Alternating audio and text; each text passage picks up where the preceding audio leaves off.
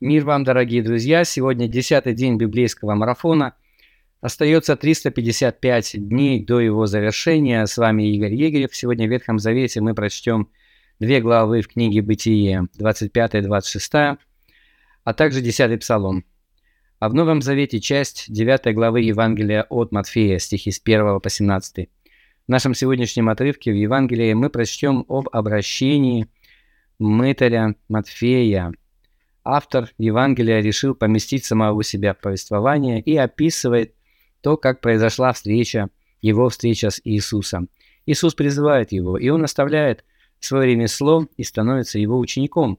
А, и далее в этой же главе мы читаем о том, что Иисус общается с грешниками, общается с мытарями, принимает их, и это вызывает бурю негодования со стороны, а, ну так скажем, духовной элиты Израиля, то есть те, кто стоит в положении учителей а, народа. Это фарисеи, книжники, привыкшие свысока смотреть на грешников и на мытарей, а также и на тех, кто с ними общается. А, поскольку они считали, что человек, общающийся с мытарем, сам становится таким же грешником, а Христос почему-то не обращает внимания на их правила, на их требования, как-то игнорирует их, не хочет играть по их правилам, осмеливается бы противостоять тем нормам, которые они навязывают обществу. А почему же Иисус так поступает? Почему Он принимает а, мытарей и грешников? А, но дело в том, что Господь, сам Бог, через это демонстрирует то, что Он готов принять грешника. Необходимо покаяние, и неважно, какое ремесло было у человека, если он осознает свою духовную несостоятельность и обращается к Богу а, с просьбой о прощении – о принятии и о том, чтобы Бог дал новую жизнь, то Господь обязательно это делает. А, и обратите внимание, те люди, которые не питают никаких иллюзий по отношению к себе самим, они скорее а, откликаются на призыв Иисуса Христа, чем самоправедные. Ну, в данном случае это фарисеи а, и книжники. Они не считали, что им нужно просить прощения о чем-то. Они были высокого мнения о себе самих, и вот это самомнение, оно и мешало им обратиться к Богу. И именно так мы можем расценивать слова Иисуса Христа в 9 главе, в 13 стихе «Пойдите, научитесь». Что значит? «Милости хочу, а не жертвы, ибо я пришел призвать не праведников, но грешников к покаянию.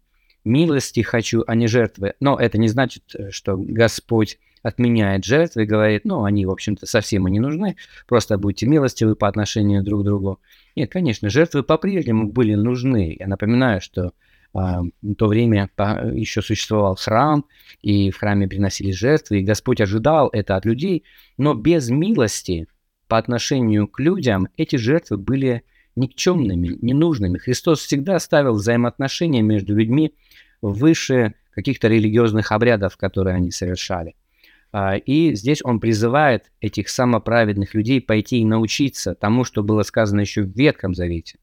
«Милости хочу, а не жертвы». Здесь Иисус демонстрирует как раз вот эту божественную милость по отношению к грешникам.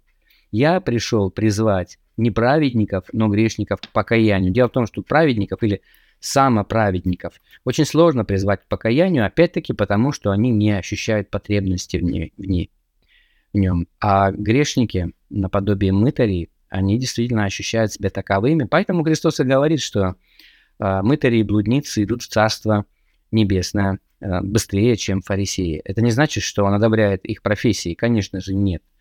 Но состояние их души очень часто бывает готовым к тому, чтобы принять прощение. Они ощущают в нем нужду. И мы с вами тоже должны ощущать подобную нужду, если кто-то из вас еще не принял Господа Иисуса Христа, еще не пришел к Нему с просьбой а, простить, э, помиловать и даровать новую жизнь, вы можете это сделать. Придите к Нему с покаянием, примите крещение во имя Отца и Сына и Святого Духа. И Господь обязательно примет вас. Он это обещал.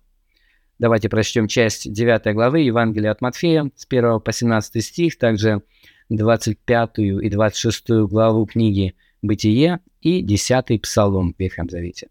Обратите внимание на вопросы, которые я прилагаю к этому видео, задавайте ваши собственные, комментируйте и подписывайтесь на наш канал «Библейская среда». И пусть Господь благословит вас.